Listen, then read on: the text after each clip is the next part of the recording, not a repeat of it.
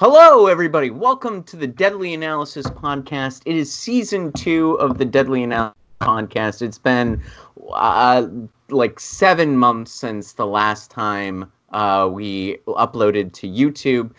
If you'll recall, during the last upload, I died. And so it's taken me a while to recover from that, and this has happened as a result. So, but yeah, we are back, and we are better than about the same as ever.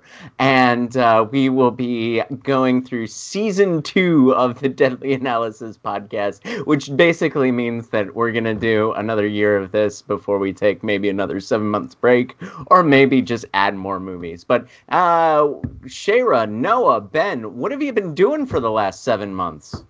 Well, first off, who are you people? I just got invited to this. There's a man with a beard that didn't have one. This is strange.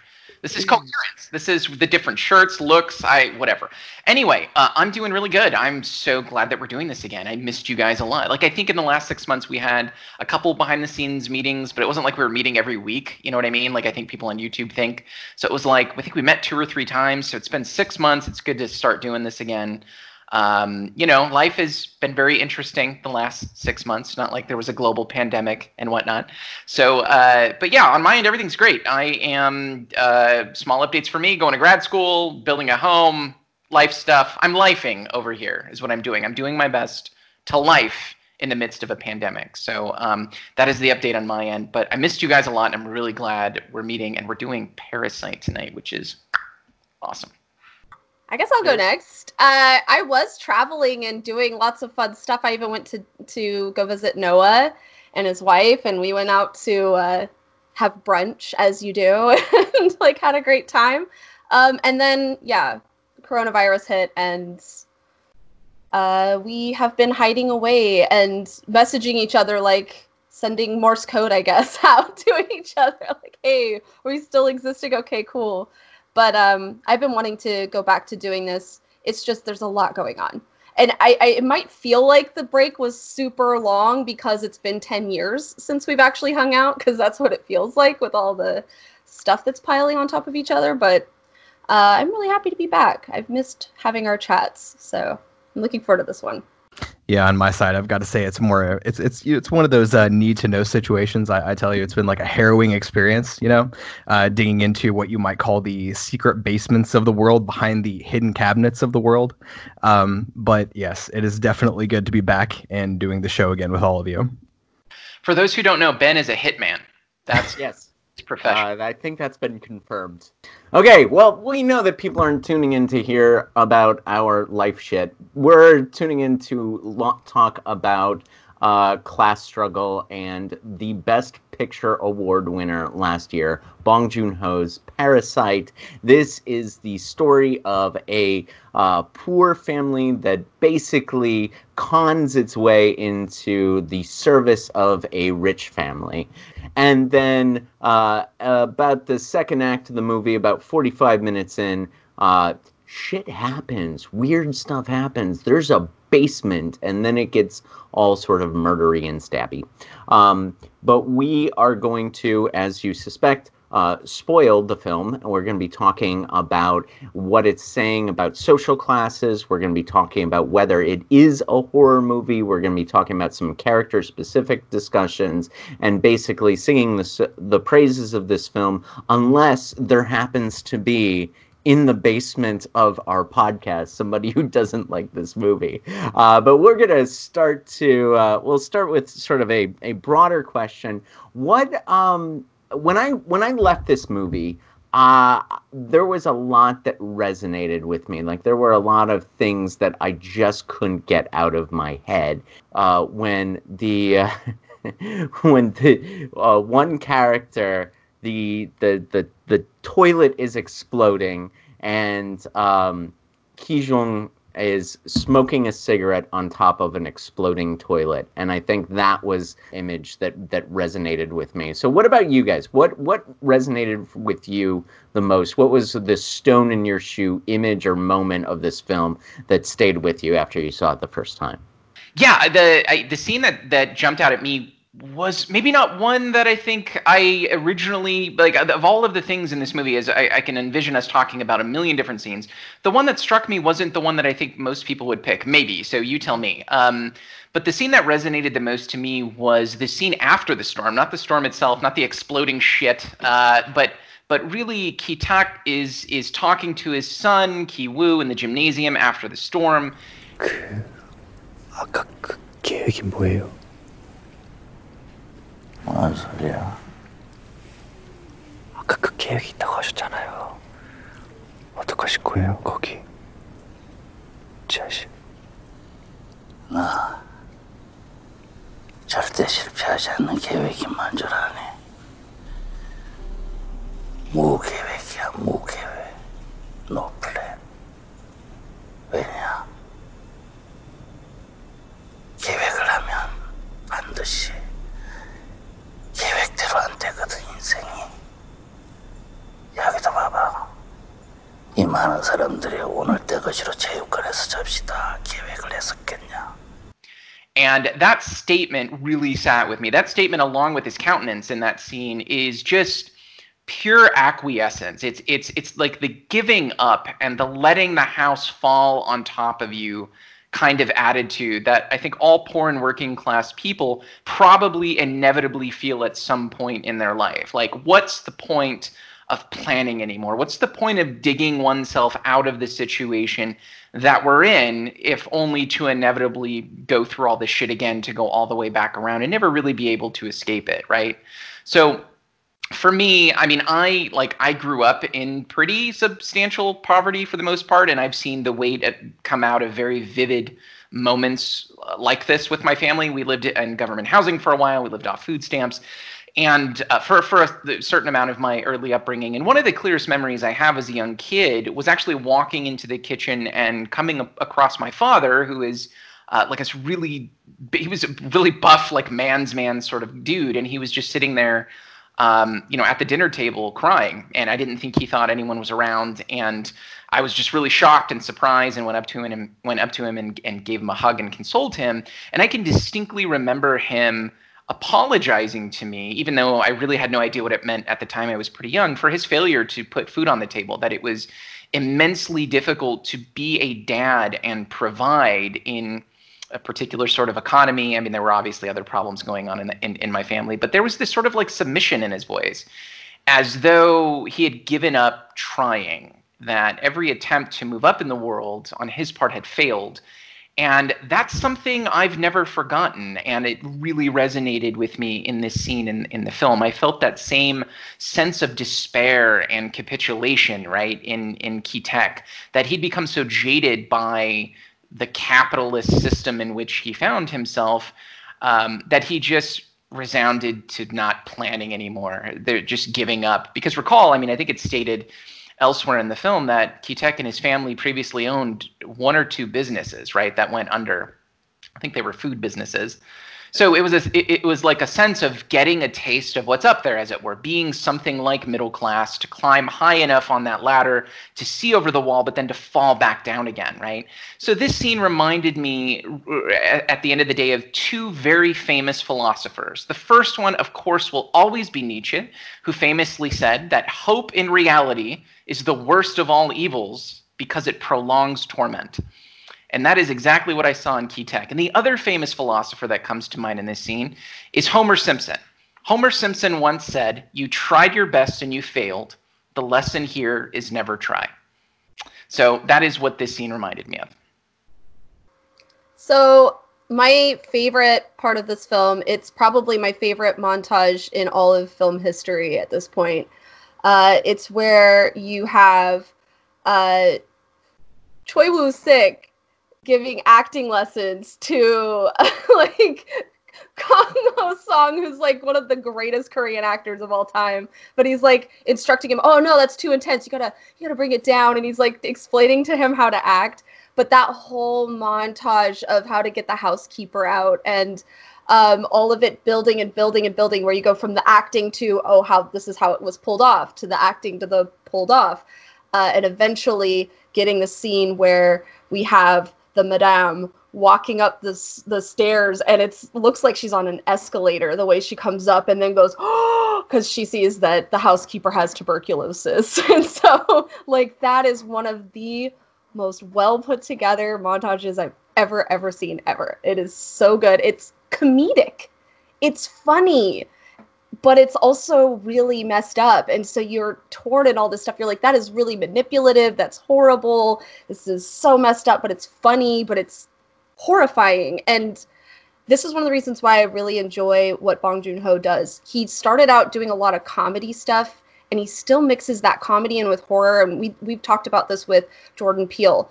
I really think comedians know how to fuck with our heads the most. They are dark, twisted individuals, and they know how to get in our heads. So I really appreciated that piece, that part of the film. Yeah, I think that's a great call out, and it contrasts well with what Noah was just talking about, right? Because that's sort of at the height of their trying to plan, and no matter how well all that sort of comes together, you know, they just brilliantly sort of manipulate this situation. It actually is quite fascinating, even just from the filming standpoint. I think it's the pacing really that impresses me the most, and I think the reason for that is just because it carries a huge amount of information forward in a really quick and efficient way, right? I think, Jim, we've talked about this before and had disagreements about Hagazussa, where you have like symbols like the snake that come into play, and it's like, well, why is this even here? There doesn't seem to be like any that I can tell, like any content within, especially that montage, that's sort of like extra. Everything in there sort of serves to push that narrative forward, and that's really great. But also thinking about like what Noah said, of course, what's fascinating, I think, to me, and what resonates quite strongly is the fact that, you know, no matter how well they plan this, no matter how well they do it and how well they fit in for a while, there is one thing that always crosses the line, and it's the smell that he talks about. And so that, I think, relates to me in an interesting way back to Snowpiercer, because they do sort of talk about the line quite a bit in that movie. And it's even at one point or two, the language is even exactly the same about, you know, there's this line and you don't cross it. And I think what we're saying here is that, let's see, the father, Gitek, I think that's, I'll just accept that it's going to be a wrong pronunciation, but like he sort of like reacts to this in such a visceral way, because like he keeps hearing it, and I think he knows that no matter what he does, there is no way that he's ever going to sort of be able to have control in this situation, because they're always going to be able to pick him out as an other. You know what I mean? There's like there's this something that's like fundamentally similar about people like him versus people like, you know, the middle class or the rich family in this movie, that there's just nothing he can do to ever surmount. And it's sort of the opposite. It's like where, you know, of course, he probably wants to break through that boundary and become something more. But this is sort of the negative, that he can't help but break through that boundary, except in a negative way that he doesn't even sense most of the time. He doesn't even perceive that this smell exists, because he's around it all the time, and because probably most of the people he knows carries this with them. But it's something that simply cannot be hidden, and it's always going to call him out. And that, I think, in the end, of course, when we see in the conclusion, that is the thing really that sort of makes that differentiation. You, of course, you see the behavior there where, you know, he's trying to hold his hand on, you know, and keep people that he loves alive, where all that other family really seems concerned about is protecting their own, but also still in that moment is offended by that smell. Right. Like, he takes the time in this life and death situation to still care about his own hoidiness, his own privilege. I'm talking specifically about Dong Ik in that moment, the rich father, where even in this life or death heavy situation, he's still taking time to reinforce his class privilege. But yeah, it's we're getting to some of these things that I found really interesting about these characters, specifically the line and specifically the plan, and how this relates to sort of a larger class criticism. But let's go ahead and take a look at that larger class criticism. What is being said here? Is this one of those kind of eat the rich films that is about I think we're geared to read films like this, films that are dealing with class, social class, as the rich are evil, the poor are forced into these situations that are horrible and in some cases react badly to those situations. Like, I think that's how we're geared to read that, and I don't think that that's the way this film is meant to be read. I think this film is far more complex than that. But I did want to get your point of view. Is this simply an eat the rich film? Is this simply a film about how the rich are evil and the poor are noble, and that's the end of the story? I don't think so. I think it's a little more complex than that. I think it's less of a eat the rich and more of eat each other. So I mean, maybe this has been said before, but this is to me like a kind of cannibal film of sorts. It, like, Parasite has to do more with what poor and working class people are willing to do to one another in order to get a seat at the table than it is a film about, like, turning over the table, right? Like an anger or something. I mean, sure, there's an indictment in this movie about the lack of empathy and humanity that the Parks have, but that same criticism can also be leveled at Gi-taek and his family, as well as Moon Gwang and her husband, right? Lest we forget, you know, what these characters were willing to do to each other in order to keep their space one rung above, you know, where they were prior. So I think the movie's much more complex than just eat the rich. It's more like how we're willing to eat one another in order to placate the rich, we could say, in order to move up the social and economic ladder. And if anything, there's almost an underscoring of what people are willing to do in order to be wealthy. So the characters actually treat wealth in this film as something to be obtained by any means necessary. So it doesn't seem to me, in that sense, to be an eat the rich sort of narrative. You know, the battling that happened between all the levels of people. The smell thing came back into play. I don't know if you guys noticed this, but when we saw Ki-woo and, well, family going down the steps, when they first go down into the basement, but you see Ki-woo, he, like, actually puts his shirt over his nose because of the stench of the basement. When they first go down there, he's like, oh, like, he was grossed out by a smell too. So I find it interesting that just their little bit of light that shines into their basement somehow makes their smell not as bad as basement guy. And so there are definitely levels to the classes. And we've seen this in many societies where they actually have, this is your class, know your place, stay in your place, be happy in your place. And with these guys, they obviously don't want to go any lower, but they would like to go one up. They like how beautiful everybody seems to look and be.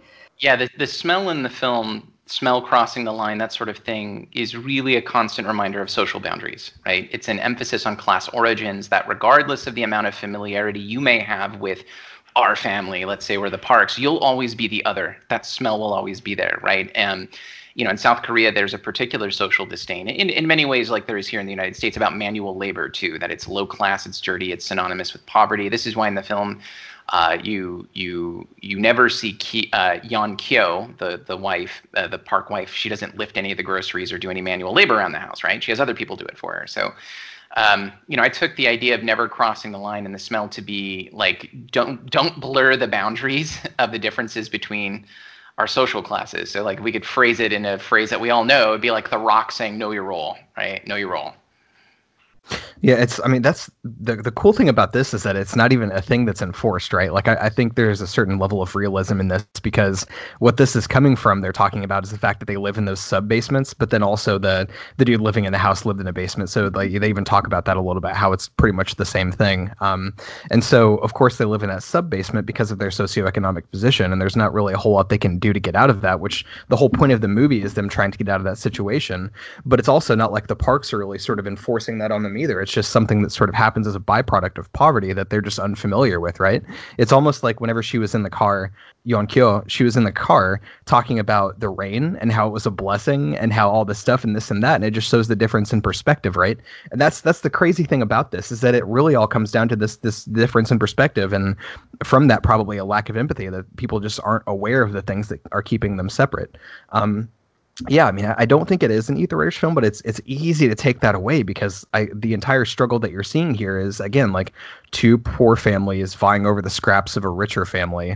And then when they're done being violent with each other, their one place to turn violence because they become so frustrated with their station in life is upward, right? I mean, and that's, if you think about like Marxist theory and such, apparently that's basically how that's described, I think, is that at some point you just get so fed up with your own destitution that you do become violent and in a sense revolutionary and kind of like want to flip the table, which I think is what that's meant to depict, is that moment.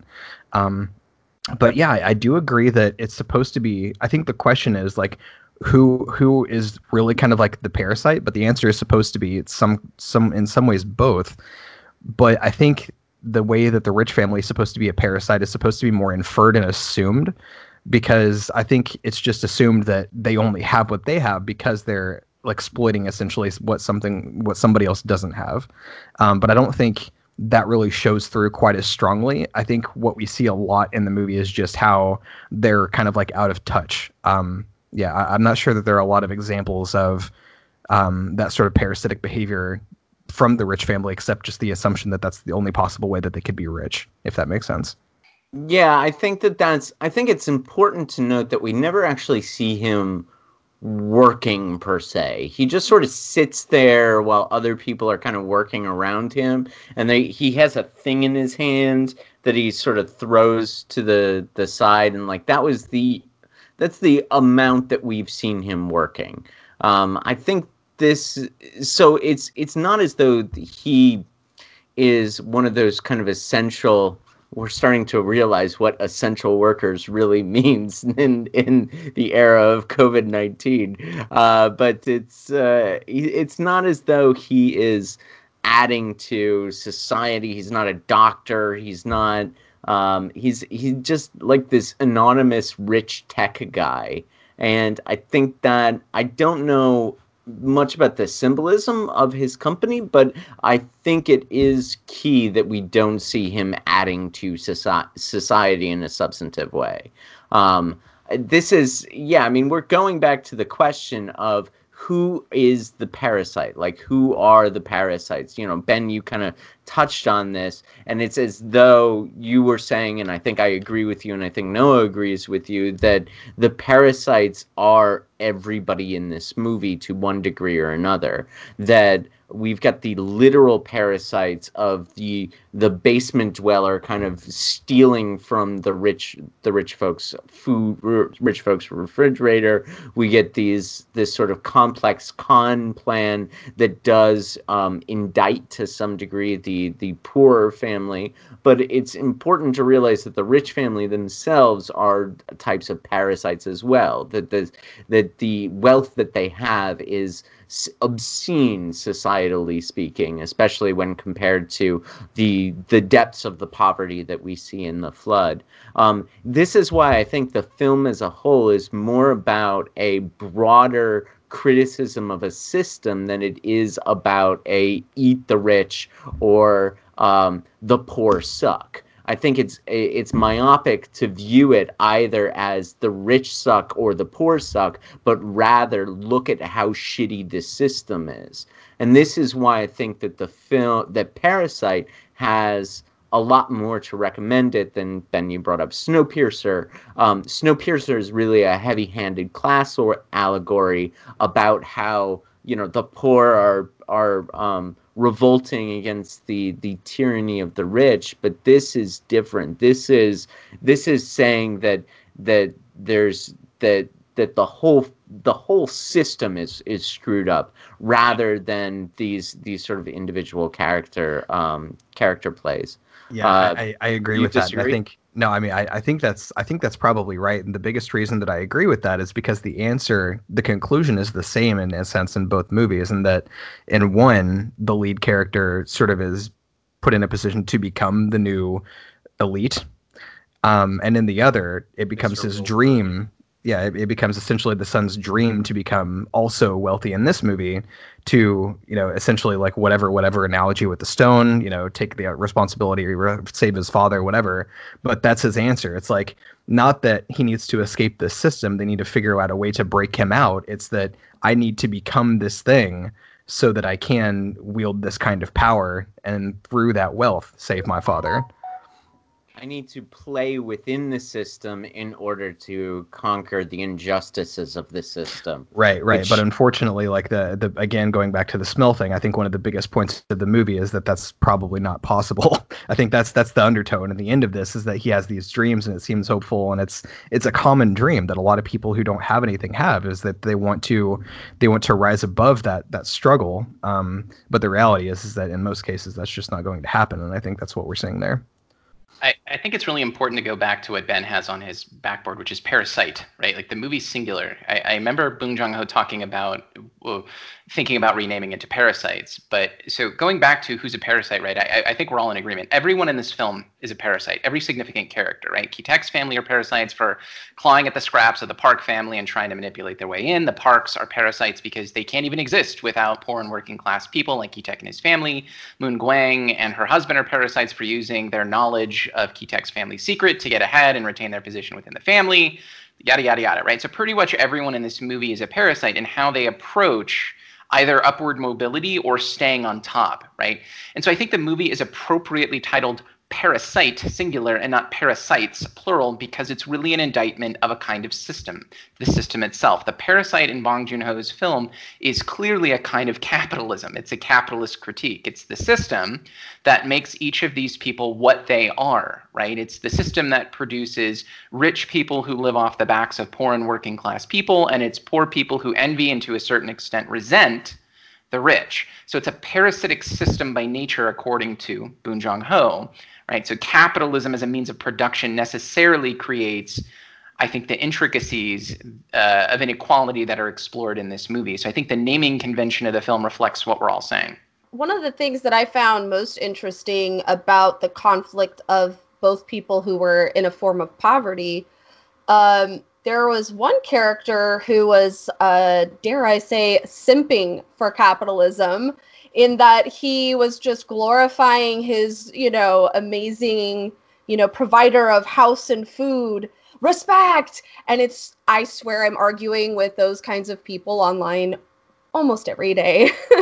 Like, they're just so happy about hearing about Jeff Bezos donating $1 million to some cause when that's like nothing to him. And he's not really actually benefiting society through that. He's actually a person who only has that kind of wealth because of a system that was put in place to help him be able to steal off of the energy and the work of other people, and sucks their life, their everything. All of this work that they put in can get destroyed in one little flood. Every little, even if it's just a little bit, can be completely lost in one thing that just, for the rich people, it ruined their camping trip. But for someone who's very poor, they now have shit exploding out of their toilet into their home and ruining their metals and everything that had meaning to them. And then they have to be in a gym digging through piles of clothing to try to find something to wear for a party, while the rich people are just looking in this giant closet full of expensive, beautiful clothes. There are some people that are okay with worshiping those that have taken so much that they have too much. They are hoarding it. They're dragons on a pile of gold. And some people seem to think that that makes the dragon really epic. Some of us, though, we look at that and say, you're stealing and hurting. But in a way, it's not their fault. They didn't make the system, right? So do we work within the system like the Kims did and try to work our way to the top? Or do we try to dismantle this system and make sure that this isn't a thing that even occurs anymore? And how do we do that? So I think what you're saying, Shira, is that some people are holding onto their scholar stone still really hard. It's very interesting, really quickly, that your insight is actually very key, because I've noticed in my life that the people who simp for capitalism the most are either one of two categories. One, it's people who have an enormous sum of wealth and do TED talks on the amazing nature of capitalism and Shark Tankian ideology. And then it's people who only have hope and who are starting a business and they're in the earliest stages, or it's people who are, it's rarely people in the middle who have that sort of zeal and who hold on to the scholar stone, as it were, right? So I think it's a very interesting insight you're giving. So I think I would almost say that it's a little bit more common than maybe even that. It's I interpret it honestly like Gunn said. I think his character is meant to represent the bourgeoisie in some ways. Like, I mean, because he's, you know, of course, like, yeah, he's still living off of the scraps, but at least he's in the house. You know what I mean? Like, he's not out in the flood. He's in the house, but he's really, really comfortable. And I think that was the idea there, is that this person is so comfortable that they'll continue to defend the rich person because that's their livelihood. And I think that would encompass pretty typical, like, normal middle class people. I mean, because they're clearly not, financially speaking, in the grand scheme of things, they're not terribly different from the working class, just a little bit more so, enough not to really feel the pain of poverty, right? They're just barely in a comfortable zone. And so they become complicit in the system because they're essentially bought off at that point. And I say they, like, it doesn't apply to me. That's I definitely am probably that kind of simp for capitalism in some ways. But yeah, I mean, I think... Respect. Yeah, which one of us works in advertising? Let's talk about the Scholar Stone for a second, because there's an interesting element about that. So the Scholar Stone is hollow. It's a fake. It floats. It's not because it floats during the flood. So I think there's a metaphor there, right? It's implying that the thing that we think is going to, the plan, the goal, the hope that we think is going to bring us all this luck is actually bullshit. Like, it's actually hollow. And there are benefits in that. When the basement dweller slams us in the head with it, it doesn't actually kill us, which is good. But at the same time, this thing that I think it's metaphorical that they put all of their faith in this thing that's ultimately empty. And I find that to be a really interesting, subtle detail that Bong Joon-ho included in this. But what if... Think of who gave it, though, okay? So, sorry, Noah. But think of who gave it. So the actor, Park Seo-joon, I think is his name. He was hardly in it, but he's very, very famous. He's in a lot of Korean dramas, and one of my favorite ones is Itaewon Class. He's one of the main characters in that. Him being in that film was important, along with Kang-ho. When these two are in it, they get their budget, because when he wrote this film, some of these people never even read the script. They just know this is an amazing director. I'm going to work for him, blah, blah, blah.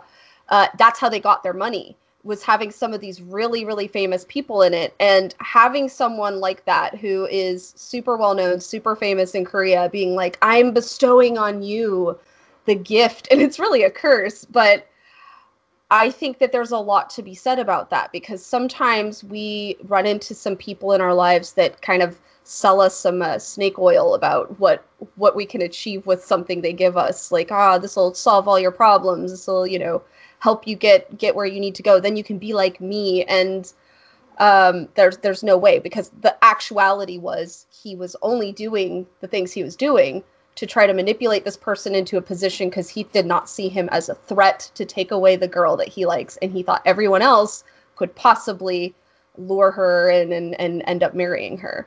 So it was like a fake gift. Well, think about it this way, too. The Scholar Stone, to the extent that it's used as a weapon, and to the extent that we see the Scholar Stone as being something like hope, it's like the movie's telling us that hope can be weaponized, right? That you can use it within a capitalist system to be a weapon, to keep people down, to prop up particular ideologies, right? So I think that's important too. Let's talk about those sympathies. Like, where are your sympathies over the course of this film? Like, who did you identify with? When did those sympathies switch? Did they switch? Were you on the side of certain characters and not others? How did that work for you? I think my sympathies were primarily with Ki-taek and his family, and Moon Gwang and her husband, right? Because even though they fought each other, so I didn't have sympathy for the Parks, let's say. I'll start that way, because their simplicity and their obliviousness in this movie was a result of their wealth, right? It's a privilege to be naive. And that's a luxury that can't be afforded to people like Itak and his family. So I have very little sympathy for those whose worst complaint is that they were taken advantage of for being naive in relation to their wealth. Right? It's a very first world problem to have comparatively to everyone else in the movie. So my sympathies were primarily with Itak and his family. Yeah, I mean, I think that's honestly supposed to be, I think, the right answer. You know what I mean? And like, not to couch on it and be shitty in that way, but I think that's primarily what the expectation is to say. You know, of course, you seem like a Randian if you're going to be like, no, it's the rich family that deserves it. You know, what did they do? Blah blah blah. You know, I mean, it sounds shitty to try and be that person. I do think my point of empathy with them, though, is that they just seemed like they were trying to raise their son and do what they could for their daughter. And, you know, like they were just trying to provide a good life, you know, and yeah, their ignorance got them taken advantage of and so on and so forth. But that's not, you know what I mean? It's like it was just through complicit, like passive complicitness, I think, that they're oppressing sort of the other people in this movie through that power dynamic. But they just honestly did seem like kind of normal people. And it sort of sucks, I guess, that they would always be the targets of this kind of manipulation just because of that position that was always also forced on them. But again, you know, I mean, who really sort of like wants to defend that? You know what I mean? So, yeah, I don't know. I will. Okay. I understand your point. Like, I don't have a ton of sympathy for them, but I do think that they are one of the things I like about this film is that they don't demonize them, that this isn't like Joker, in which the Thomas Wayne character was just a dick and he was supposed to sort of stand in for all rich people who are all just assholes, and the only reason that they are rich is because they were able to be more asshole than the guy next to them. I think that's a very myopic view of wealth, and I think it's a very myopic view of people who are well off. Some of them are quite kind, and their money doesn't make them evil, just as somebody's poverty doesn't necessarily make them good. So what I like about this movie is that it humanizes the characters. I think that it humanizes all of the characters. I mean, for my own part, I would agree with you, Noah, that my sympathies rested with Kitek's family all the way up until the moment when the housekeeper is leaving the house. There's a particular shot that sort of highlights her pain. The first two removals are voluntary. Well, the first removal is voluntary.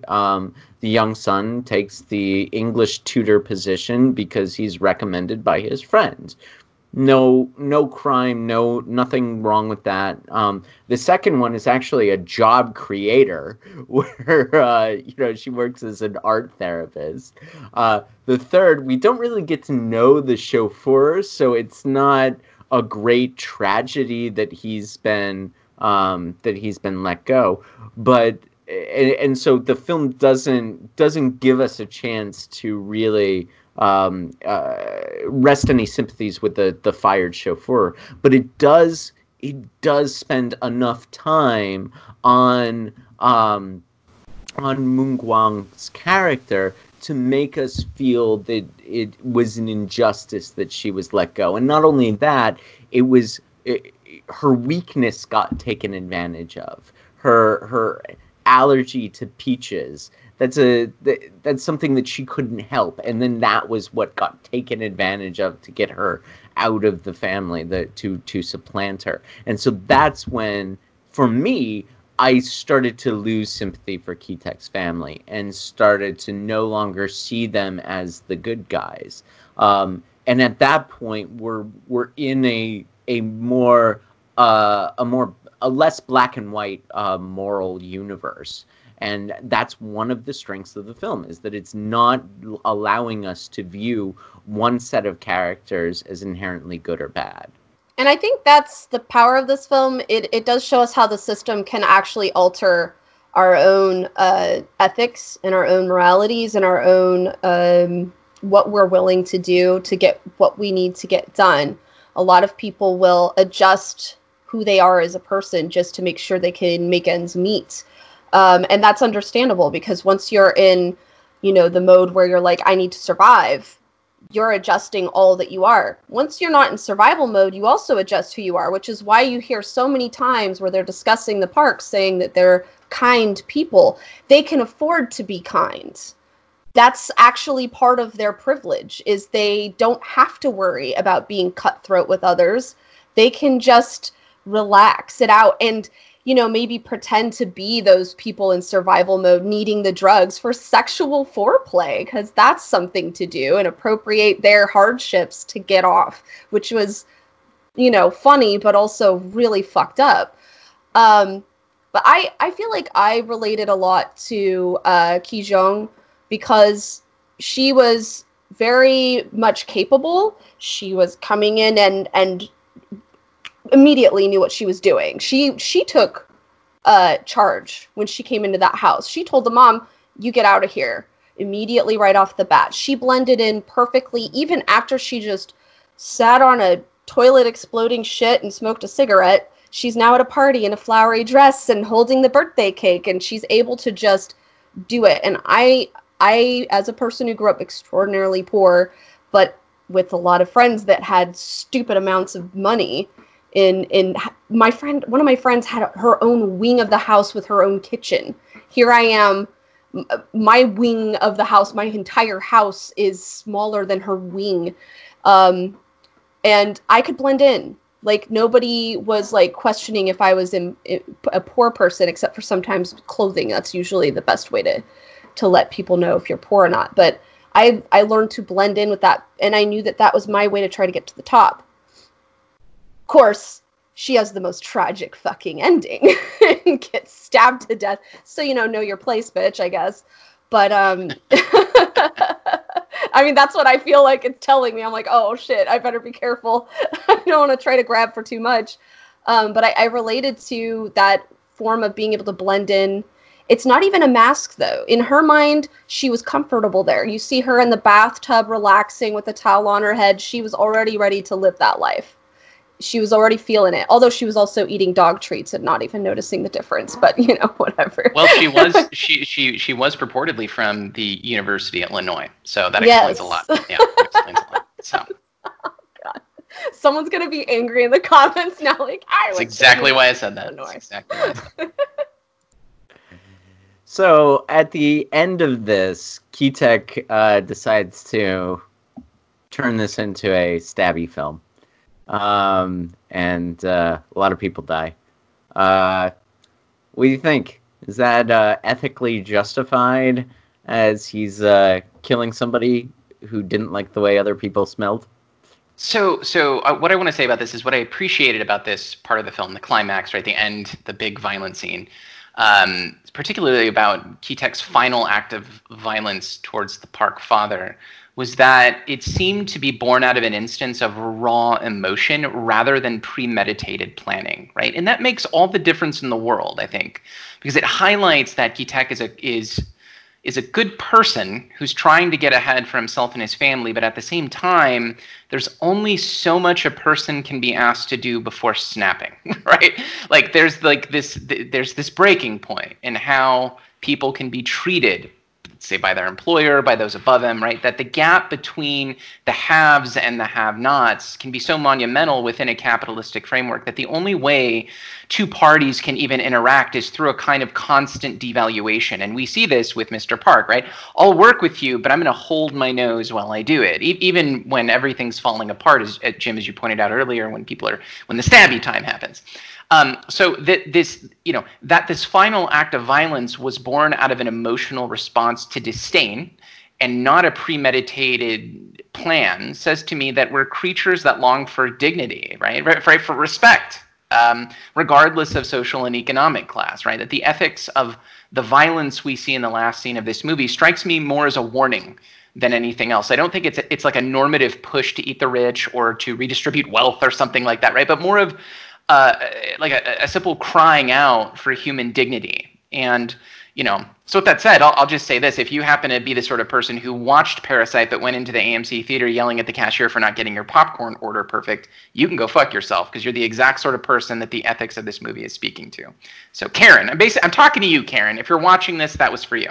So Right, exactly. I mean, I would say that like Dong-ik's like his big sin in this was just a huge lack of empathy. That's really what it comes down to. I honestly think, because in this conversation of the Scholar Stone, maybe it represents responsibility or like a moral weight or something like that. He carries it around with him as if he has this, like, every time he talks about like the duty and every time he talks about like taking care of his father, like this stone is sort of evoked. But I think the real responsibility and the real weight probably lies with the rich because of their power to initiate change. And that was kind of the issue, is that in their moment of greatest need, like Dong-ik just decided to turn his nose up and really not give a shit. He was just like, where are the keys? Give me the keys. I'm going to get my family out of here. When he's the one who could have made the biggest difference, all the difference in the world, for Gi-Tek and his family. And he chose not to do that. There was a turning point there for, Mr. Kim, when he finally listens to Mr. Park saying, that he was trying to relate to him like a person, like a human being. They were in the bush. They were getting ready to like do an appropriation of Native American lore. And he was trying to relate to him, and he was just like, we're not friends, basically. He's like, we're this is not how this relationship works. And by differentiating it, yeah, like that's.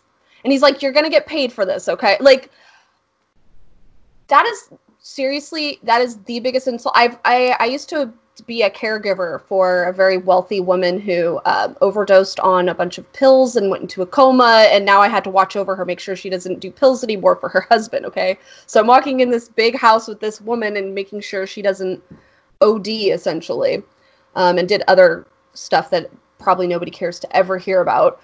But, the thing that was really hard for me with her is at any point in time when I would start to get even close to her or care about her, she would always throw it in my face that her husband's paying me and I am the help, and would like put me in my place that way and dehumanize me. And I eventually quit very angrily, like a very angry quit. Like, I don't think I've ever angrily quit so hardcore. So when I saw him freak out and stab the guy. Now, of course, I didn't quit that hardcore, but I felt it. That we know of. Yeah. That you know of. But, like, I felt that to my core, because I felt that feeling. Like, you don't even see me as a person. That is the worst feeling in the whole entire world. And there's these issues with a lot of... movies that try to be woke about Black issues, and they'll have like the white savior kind of storyline, and generally what it is, it's like the white person notices that the help is actually a person, but it's still a movie all about them. It's still a movie spotlighting how they did the helping of the help, and it's kind of like that. It's kind of that kind of It's interaction through devaluation. It's a devaluing of who you are as a person through the fact that you interact and there's wages involved. You know what I mean? That sort of thing. And you're never really allowed to be. This goes back to the smell. The boundaries are always going to be impinged upon your interaction with those above and those below. You know what I mean? Well. I mean, I see it similarly, but I think it turns an action that is done out of an emotion into an economic exchange. So he's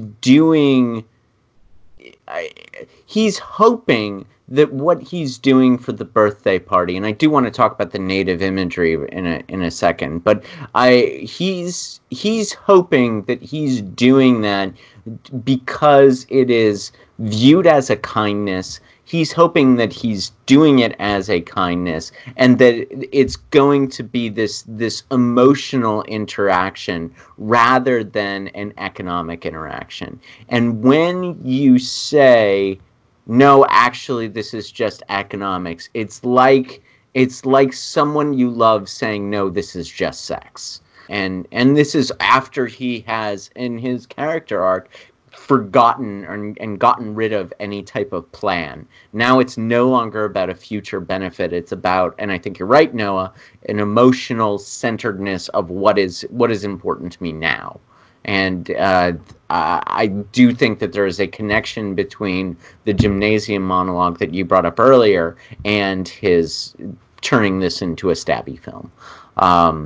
But yeah, Ben, do you want to jump in on the on the ethics of killing the rich? Famous last words. Famous last words. He's gonna go off now. That's it. No, man. Let me think about the best way to even like approach this. No, I mean, I think your interpretation is 100% right. Like, it really does seem like a complete emotional reaction, and I think that does come from, again, like I was saying, just basically summarizing everyone's points up to this moment, is that it's really just an issue of a lack of empathy, like the fact that he's not making that emotional connection. He's not seeing him as a person.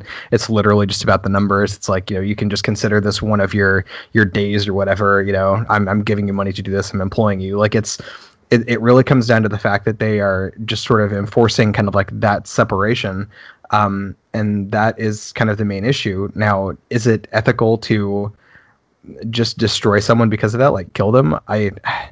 No, I mean, I can't say that it is. But again, like, every time you hear about this sort of revolution and like all the theorizing about it, it comes down to some sort of violent overthrow that ultimately should be serving the greater good in some way. Like, I don't necessarily see that happening here. I really do think it was, again, like as you said, Jim, it was just a lashing out because of a frustration. It's like a very core fundamental frustration with everything, with one's position in life that they can't do anything about. So you just sort of kind of like a lash out. So is that good? No. But again, like, if we're sort of implicating the system here, you know, I mean, I really don't know that I can throw out like a clear answer on this, honestly. I mean, it's I can't say that it's good to be violent toward anyone and kill anyone. Also, if that sort of lashing out is the thing that's supposed to break the system, then I get the argument. Yeah. Right. So there's an ethical argument to be made, but it's certainly not this one.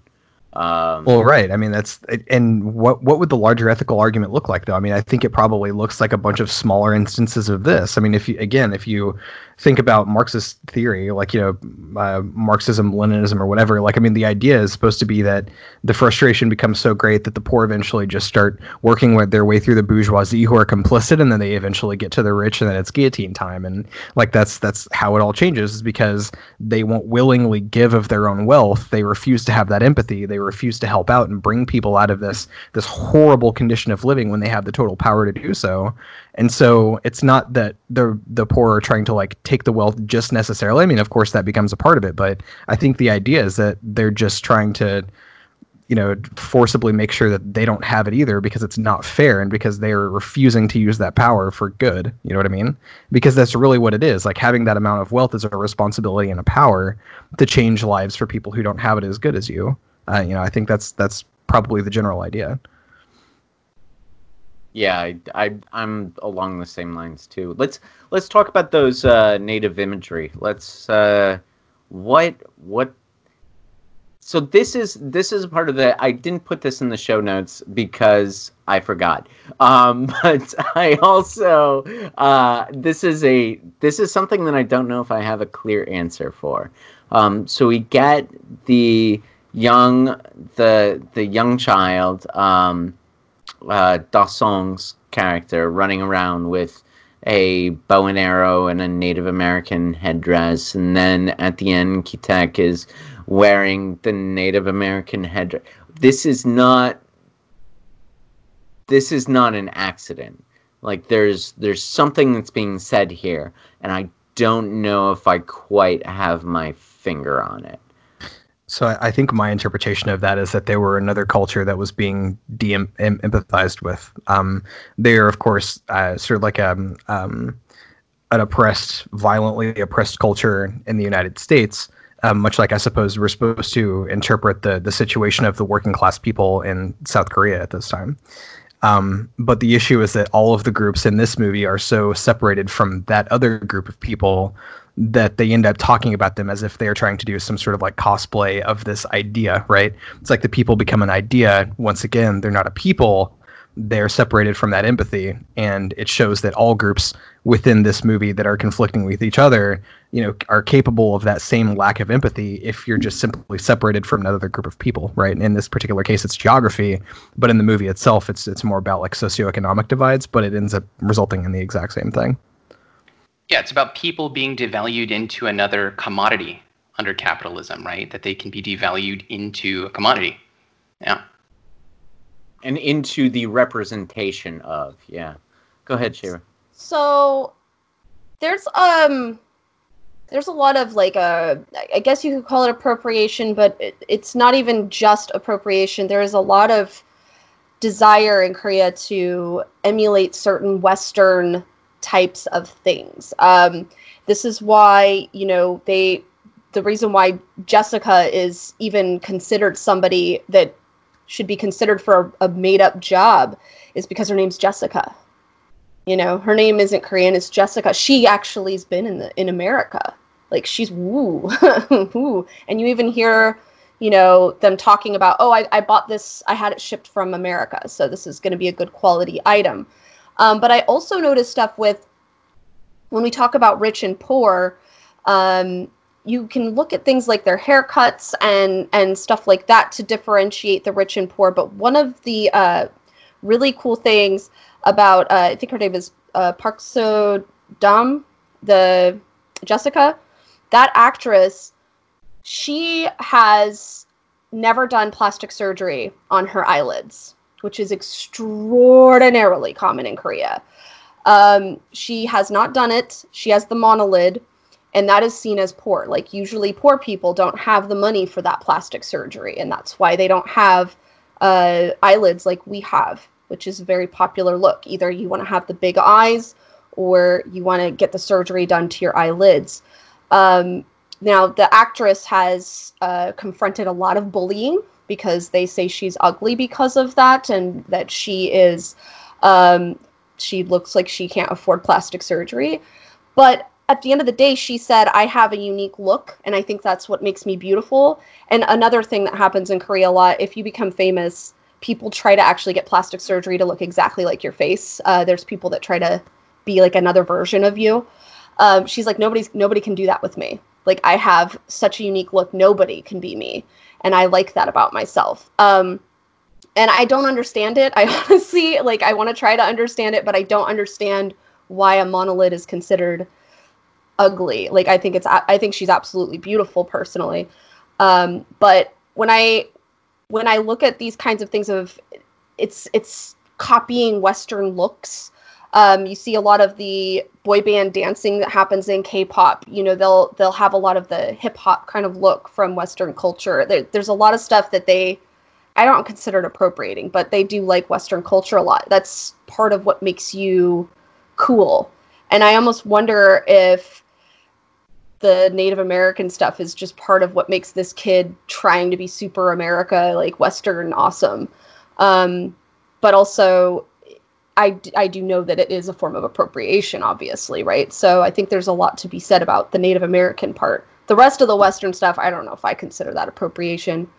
But we should definitely consider those things of having an American-sounding name or having, you know, a monolid or whatever is going to differentiate you from others in Korea. American education is also a big one, which yes. is why University of Illinois is actually a big deal. You know, it's just like, oh, University of Illinois, whoa, you know. Yeah, oh, Ohio, ooh. Like, they just like, I don't understand it personally, because when I think of, you know, Jessica from, you know, Illinois or Ohio or wherever, I just think, oh, there's another person, but I guess that's a very big deal. And honestly, this is why they're trying to make sure their kids know English and will be able to do business that way. This is, you'll see them using a lot of their English to try to show they're cool. I think it was when the mom was at the vanity getting ready for the party, and she said some kind of idiom, like an English idiom, to like seem cool to Jessica, like, if you know what I mean. She says it in English, like she's trying to show that she's hip and she knows our idioms and our way of speech. So I don't know. I don't know if I consider it appropriation, but I don't know the other word for it. They like Western culture. They like to copy some stuff of it. One could say they're deadly serious about it. Yes.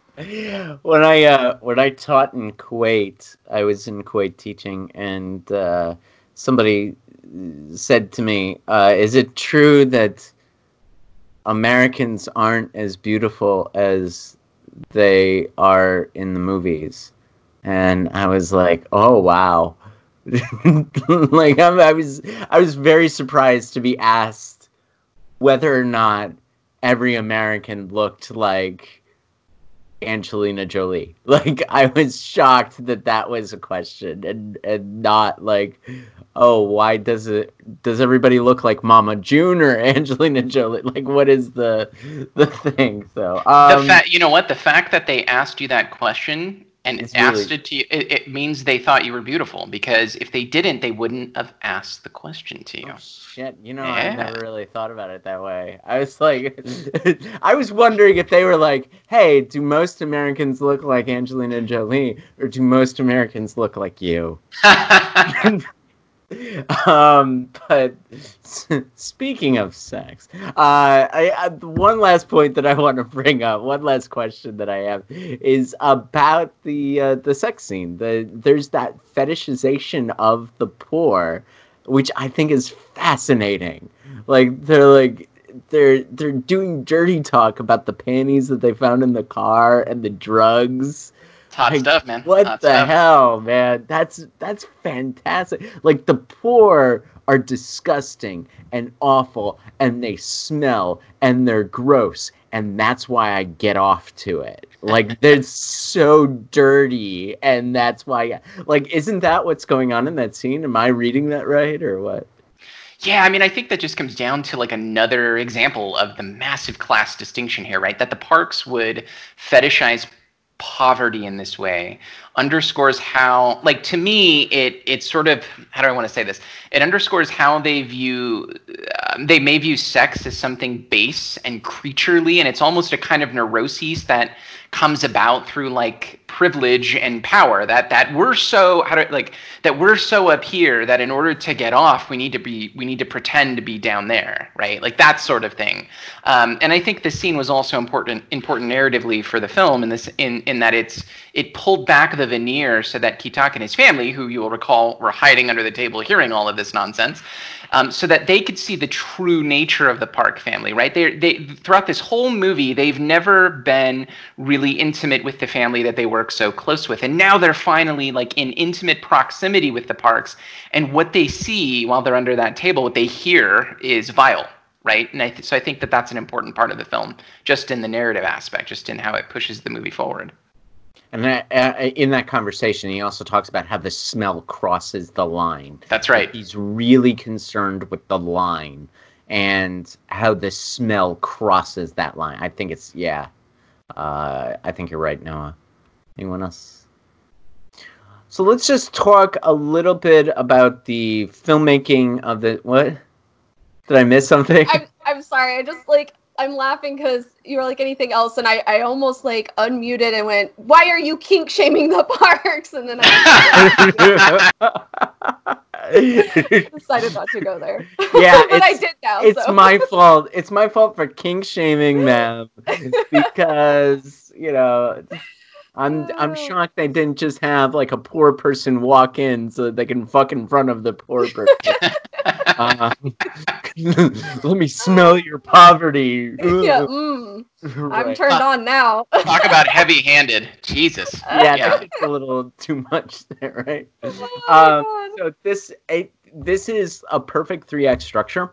It is absolutely perfect. There's the 43 minutes of the film is Act 1. Act 1 climax is when the family integrates themselves into the rich family. The flood is the Act 2 climax, and of course the film climax is the stabby party.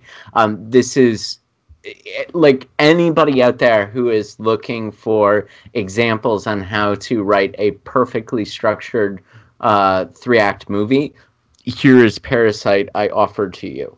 The exposition is done in images, and it is done in the looking for the Wi-Fi, It's like everything that you need to know about that family is accomplished through that.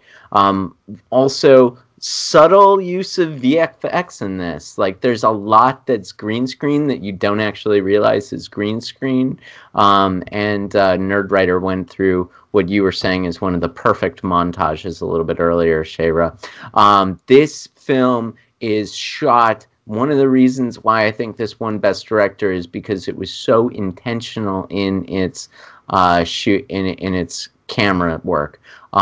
There are a lot of singles in which you won't see rich and poor together in focus. Rich and poor together, but one will be out of focus and the other one will be in focus. I'm thinking specifically of that scene where Ki-taek is driving and he's got that look on his face, and she's got her feet up on a passenger seat, talking away on the phone, like, yeah, the flood was actually a good thing for us because now we get to have an impromptu party, and on and on and on. She's not in focus in that. It's just him in focus in that moment. And I think that's this really interesting way that the filmmaking is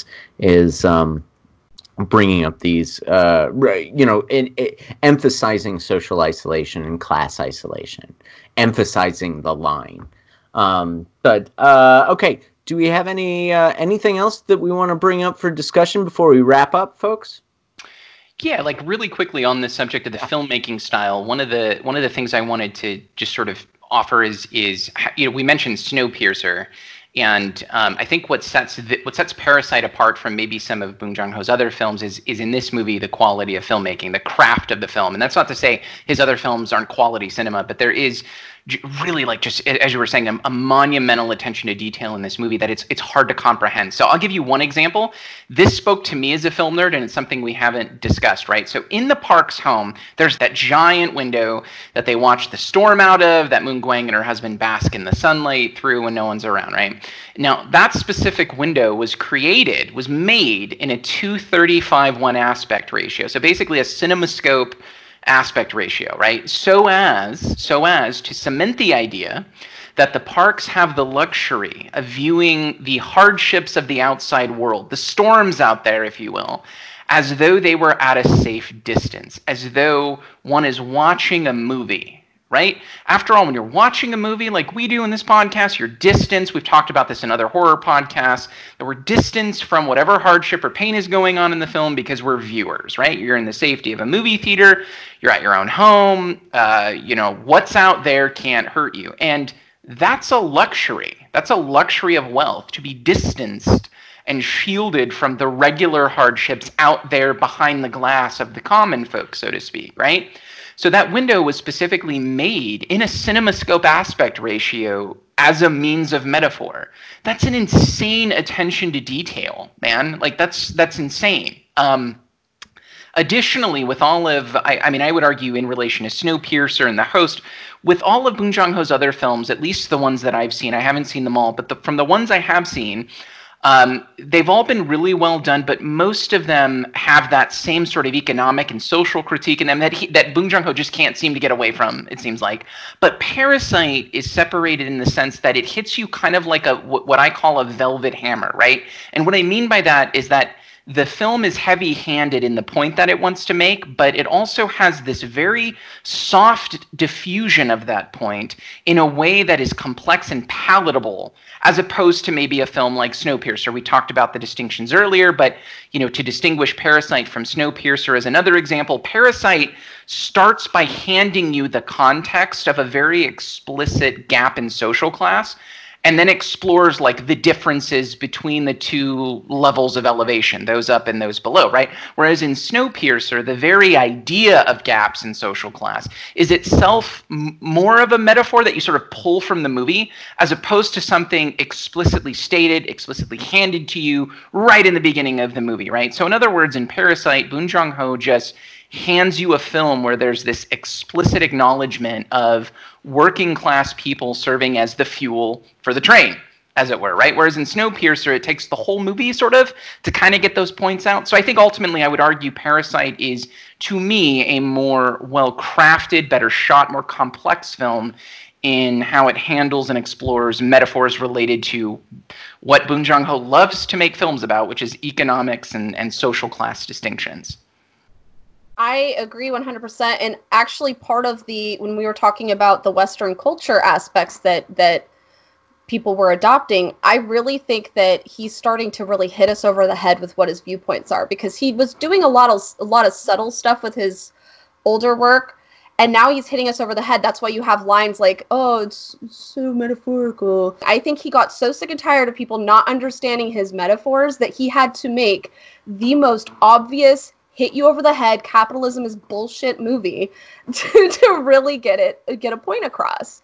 And there might still be people that don't get it, maybe. I don't know, but I hope not. Honestly, and it also, this is more subtle than Snowpiercer. I think Snowpiercer is a little more heavy-handed than this one is. I would agree with that. That was going to be like my point, is that I actually think he does hang a lantern on some aspects of this particular film, but I think he is getting more subtle in the communication of at least certain messages, I would think. Yeah. That's really interesting. See, I guess, I mean, the message is it's the same message throughout. I would say The Host is similar too. There's the same message in here. So it really comes down to how hard you're being hit over the head with that fucking scholar stone, right? Like, or the hammer here. Like, I would argue that Parasite is more diffused. That point is definitely more. It's played with in a more complex, professional way, I think, in Parasite, is as far as maybe I would go. But it still felt very heavy-handed. I mean, so heavy-handed that, you know, pissed off the president of the United States. You know, he actually commented about Parasite, which is kind of fucking crazy. Anything can piss off the president of the United. I could probably get a tweet from Donald Trump.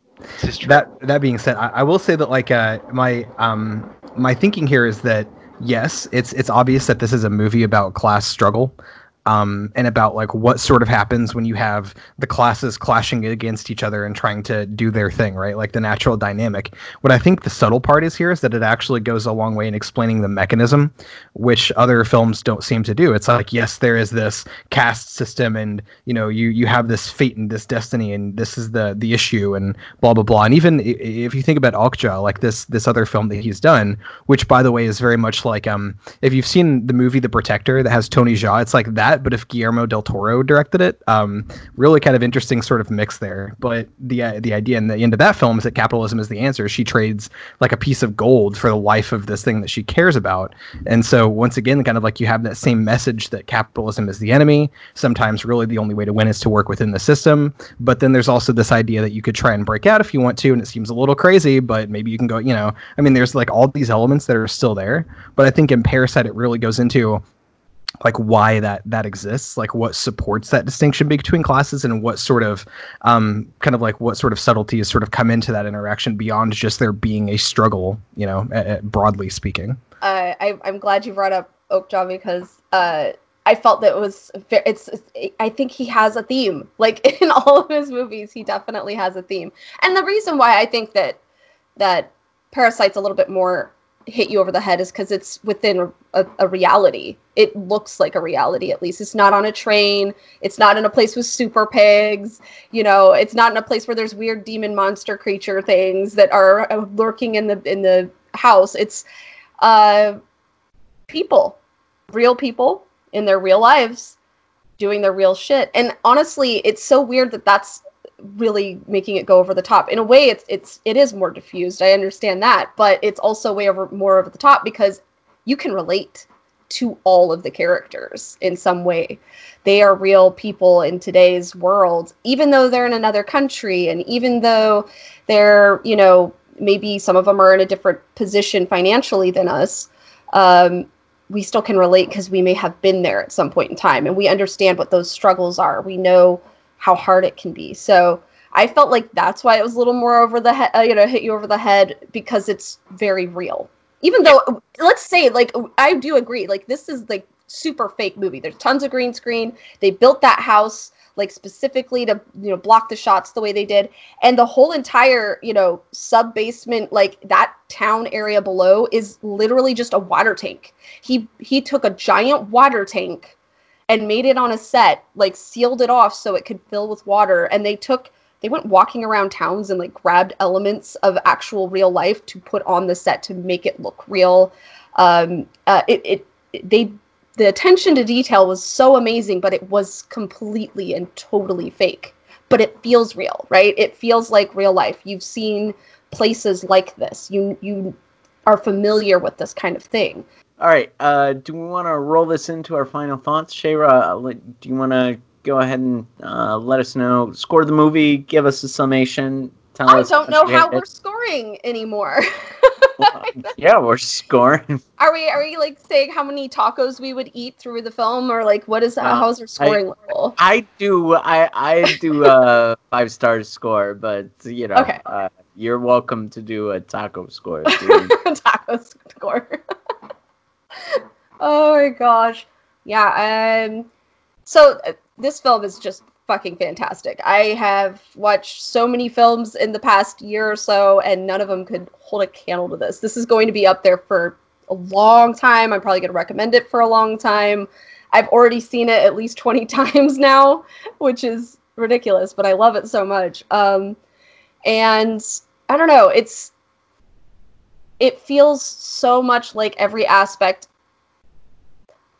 I'm a meticulous person. I am very anal about a lot of things. I know that Hitler was that way too, and he had to have an organized desk, and that probably says something about me, that I'm ridiculously organized and have to have everything placed perfectly. I don't know.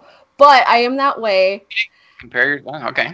I'm not trying to, but I draw those parallels. People have with me, they're like, Einstein's desk was a mess though. And I'm like, okay, well, I like an organized desk. They're like, well, Hitler liked an organized desk. And I'm like, well, I guess, whatever. I like an organized desk. I like things clean.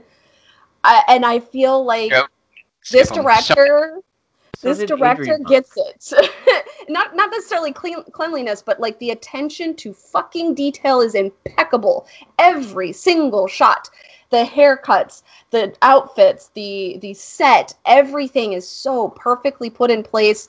The shots are blocked perfectly. Like even just the shot where the family's under the coffee table and the couple's laying on the couch about to be creepy with their sex life. The shot of the camera going down and you're like, oh, they're going to see them under the table. And then you see how the shot goes down and you're like, oh, no, they're not. Oh, this is going to get good. Like it's so, every little thing is a dance. The camera's dancing, the director's dancing, the actors are dancing. You see a camera swoop around, and then you see a fruit plate going down on a desk, and you're like, "Oh, they made it! Their ruse has happened." And you know it by the way the camera's dancing around them, that it's a whimsical, happy moment. You know, it's every single detail is impeccable. I love every aspect of this film. It dare I say is like the perfect film for me. And it's 10 out of 10 or 5 out of 5 or whatever. It's the top, the bestest. This is going to be one of those films that I compare other films to forever, and they're never going to really hold a flame to it. All of the tacos go to Parasite. Noah?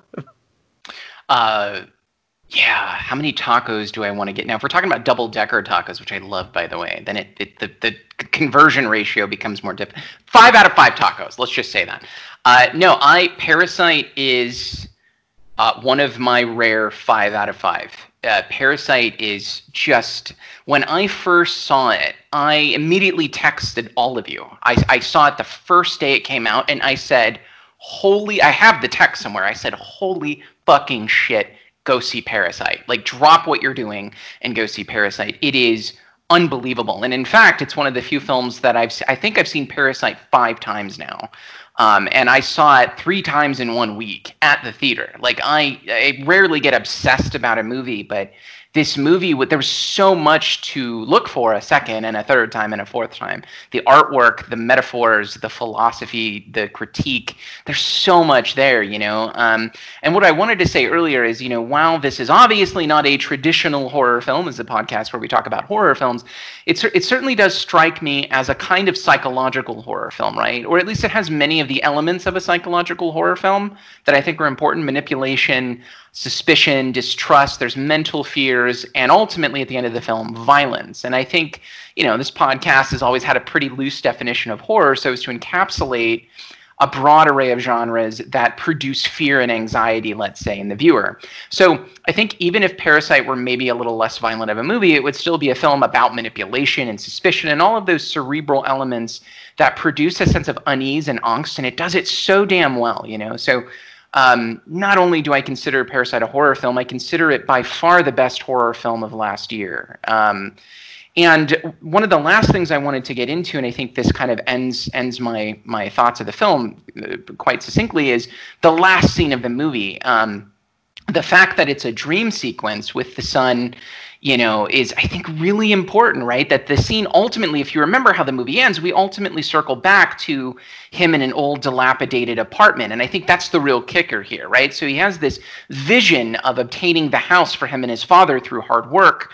And it's a dream, right? It's as if to say that Ki-woo's plan to get rich and buy that house, to do things the right way, is the fantasy that's offered by capitalism, right? And this is also underscored by the fact that the ending credits of the film include a song sung by the actor who played Ki-woo. It's called Soju One Glass. So Shara's drinking some soju. Probably not one glass for Shara, but I mean, you shouldn't just drink one glass of soju. Soju should be enjoyed a little more than one glass. But the song is called Soju One Glass.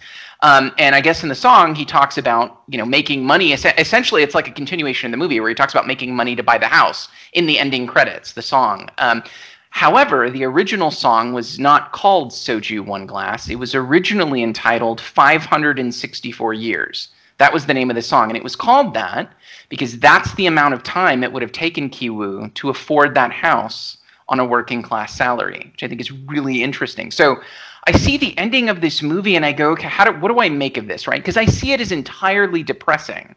It's a kind of acquiescence to the system, the way we see Ki-woo talking. It's like this acknowledgement that instead of trying to get ahead the wrong way, as we saw, you know, shortcuts like we saw all throughout this family doing in the film, we need to do the hard work and pull ourselves up by our own bootstraps and make our hopes a reality, right? And that's how this movie ends to me. And while that sounds great, I think for most people, it's like this ending of the movie. It's a fantasy, and that's all it is. That no amount really of hard work, if that's what we're talking about alone, is going to be sufficient to afford a $10, $20 million home.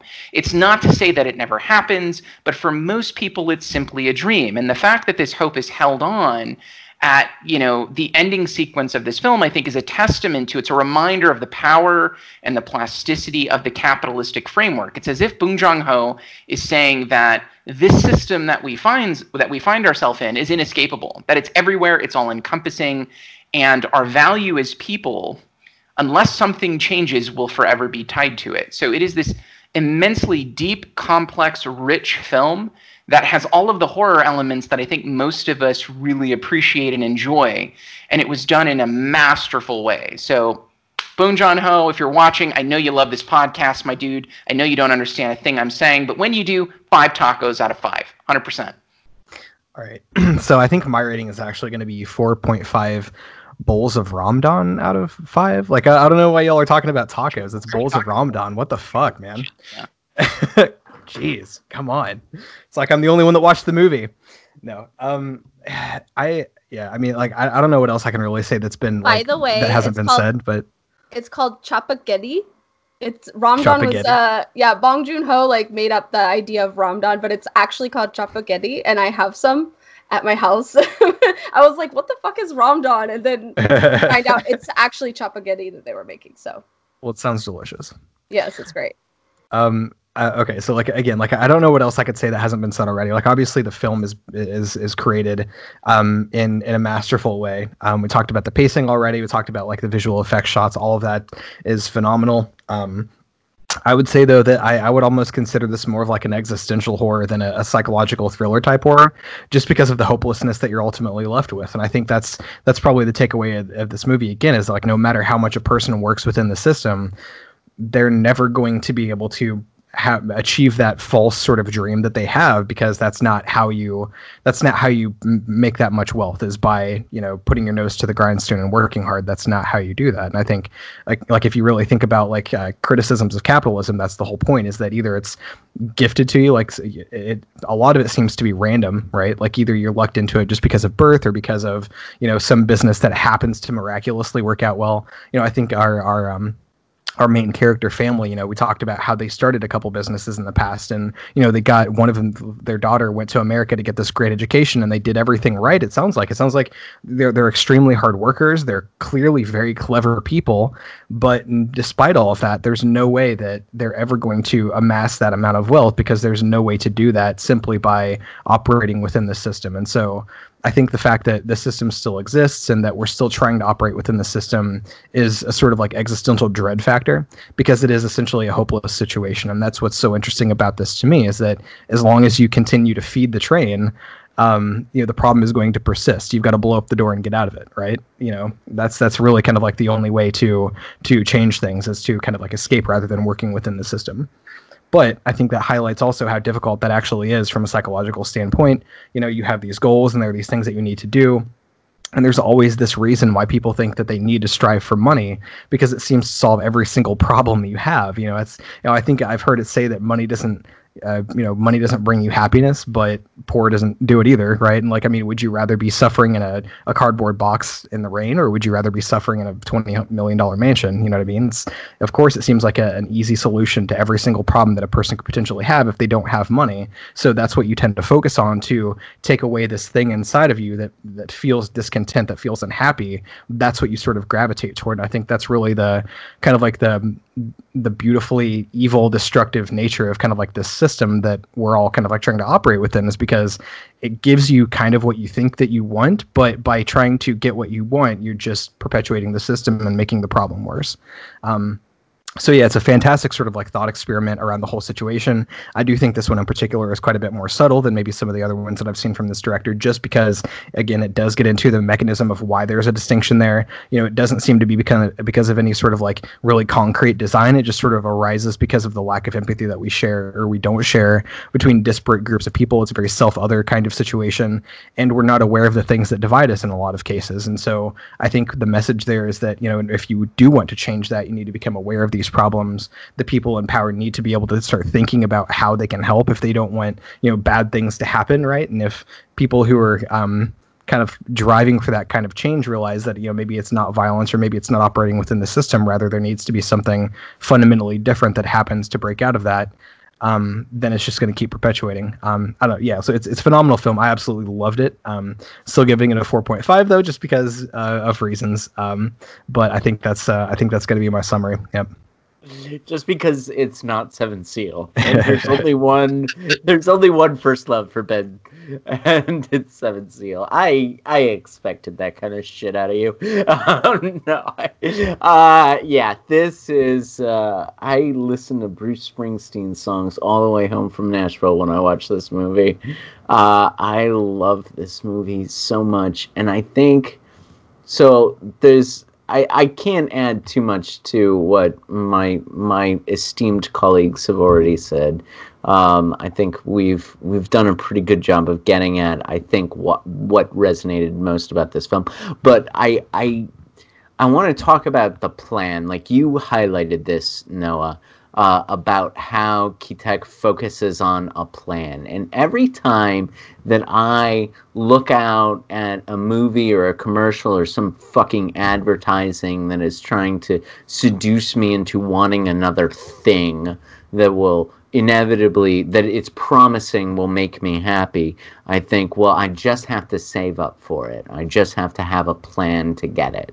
And that's, I, like you, Noah, I identified with the Kitek character really early on, because this notion of preparing and just doing your best and working within the system is the bullshit that we've been fed for most of our lives, and it is dramatized so very clearly as an illusion in this film. Now, I was about ready to two-star the shit out of this film if it had ended with Ki-woo getting the mansion and his like if the end credits had rolled right as he walks out and it was sort of revealed to be in reality that he found that Ki-woo found a fantastic wife and bought the house, and like if that was how the film ended, that he actually actualized that plan and that's how it, that it wasn't a fantasy, I would have two-starred the shit out of this movie and drove home very happy. But the fact that the last moment is him in that dilapidated apartment.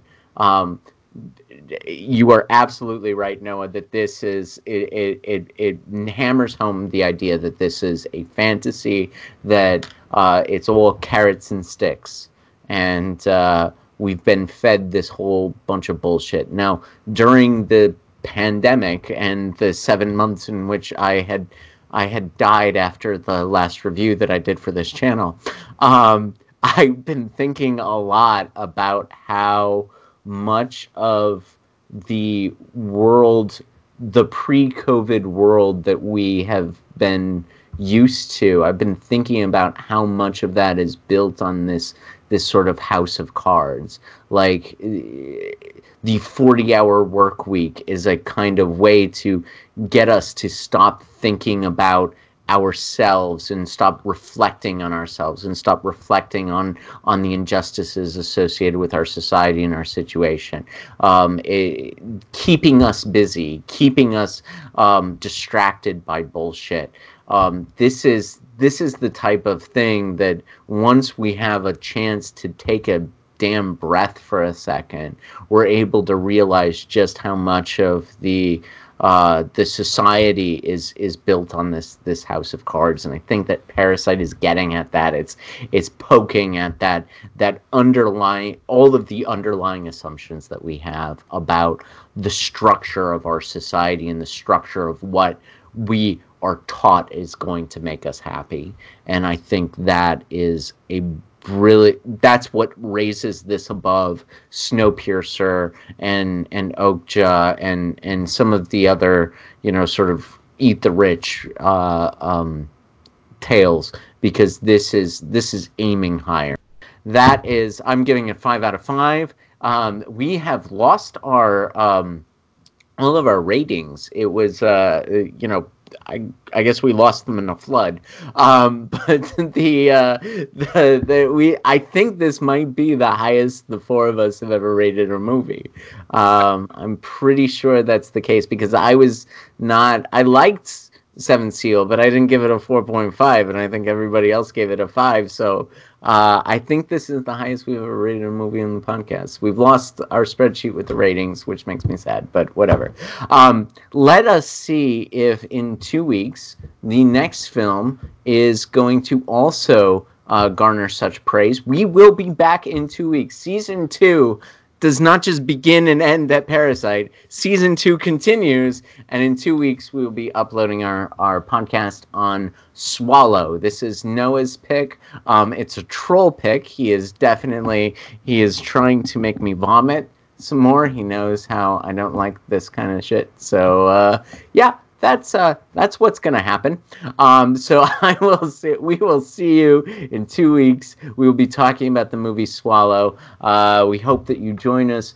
We hope that you are as happy as we are that we are back. Have a good rest of the night.